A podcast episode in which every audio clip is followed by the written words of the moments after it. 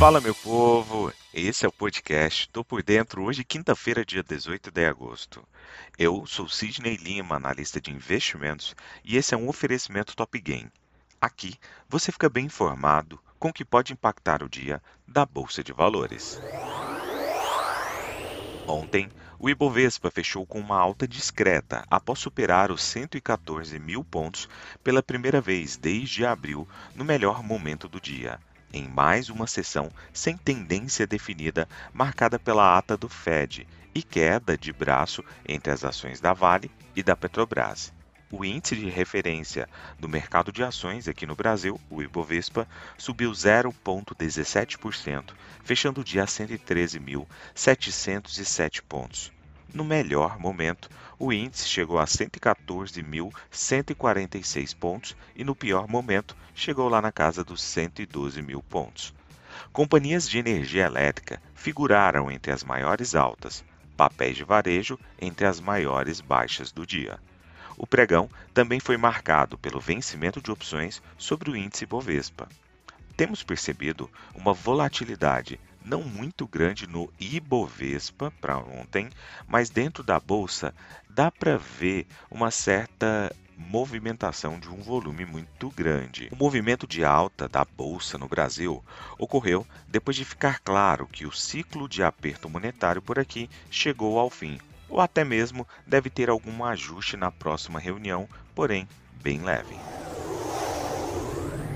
Nos Estados Unidos, os mercados de ações registraram quedas nesta quarta-feira, dia 17 ações do setor de varejo estiveram sob pressão após balanço da Target abaixo do esperado e companhias aéreas também recuaram, com a possibilidade de alta nos custos de combustível, enquanto o setor de serviços de comunicação acabou liderando as perdas, pressionando ainda mais o índice Nasdaq. Investidores monitoram a ata do Federal Reserve, o Fed, o Banco Central norte-americano, que chegou a garantir máximas no dia na Bolsa de Valores dos Estados Unidos, mas sem reverter o quadro negativo.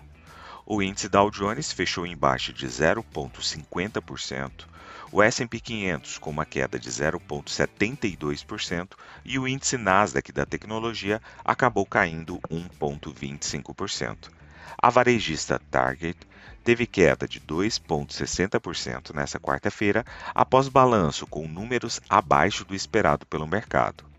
Na agenda de indicadores, as vendas no varejo dos Estados Unidos ficaram estáveis em julho diante de junho, mas as vendas executando-se automóveis cresceram 0,4% diante da previsão de estabilidade de vários analistas no mercado.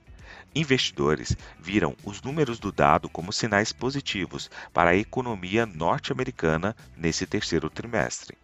Entre os setores, o de energia foi na contramão da maioria, com ganhos apoiados pelo petróleo. A possibilidade de custos mais altos em combustíveis, porém, pesou em companhias aéreas, como American Airlines e Delta Airlines. Na Europa, as bolsas de valores foram negociadas de forma mista nesta quinta-feira, com os investidores digerindo a ata da última reunião do Federal Reserve antes dos dados finais de inflação da zona do euro para julho. As ações europeias registraram fortes ganhos no último mês, impulsionadas por uma temporada de resultados trimestrais geralmente saudáveis, mas ainda há um certo grau de cautela em relação às perspectivas inflacionárias e ao crescimento futuro. O crescimento econômico da zona do euro para o segundo trimestre foi revisado para baixo na quarta-feira de 0,7% para 0,6% no trimestre a trimestre. E os investidores aguardavam as últimas estimativas de inflação na região. Embora não se espere que se desviem das estimativas preliminares, estes subiram 8,9% no ano em julho, um aumento mensal de 0,1%.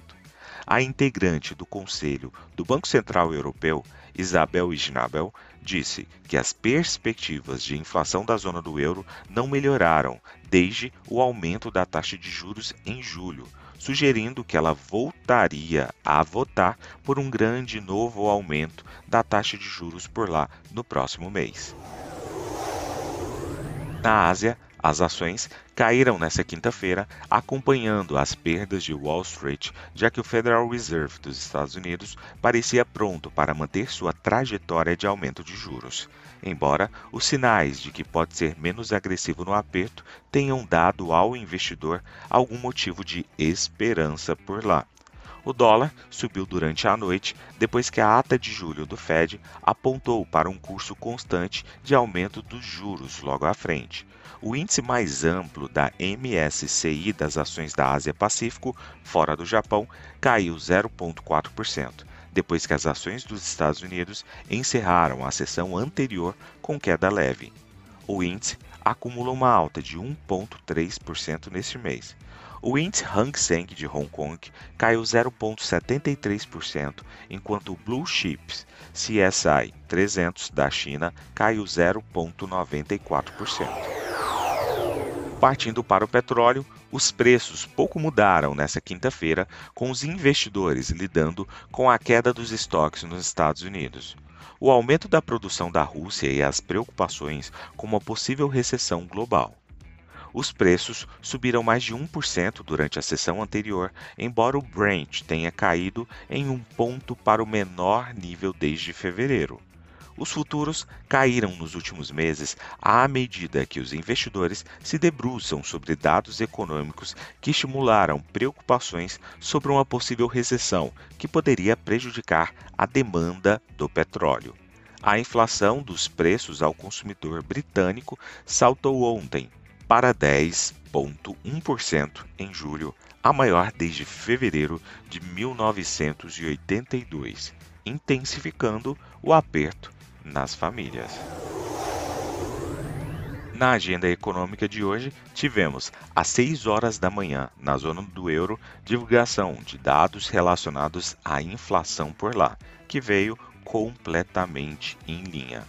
Às 9 horas e 30 minutos, nos Estados Unidos, teremos divulgação por pedidos iniciais de seguro-desemprego. Também às 9 horas e 30 minutos, índice de atividade industrial Fed da Filadélfia. Às 11 horas, vendas de casas usadas.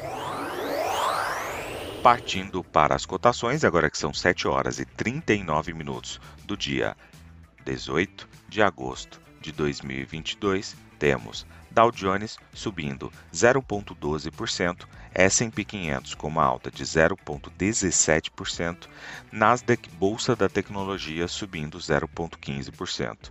A Alemanha, através do índice DAX, sobe 0,88%. O índice VIX, principal sinalizador de medo, está no terreno neutro, agora com uma queda de 0,01%. Cotação do petróleo WTI com 1,38% de alta e o petróleo Brent subindo 1,55%. Do outro lado do mundo, cotação do minério de ferro, que por sua vez acaba caindo 3,96%. Vou ficando por aqui. Não esqueça de nos seguir aqui nesse podcast. Valeu, tchau, fui!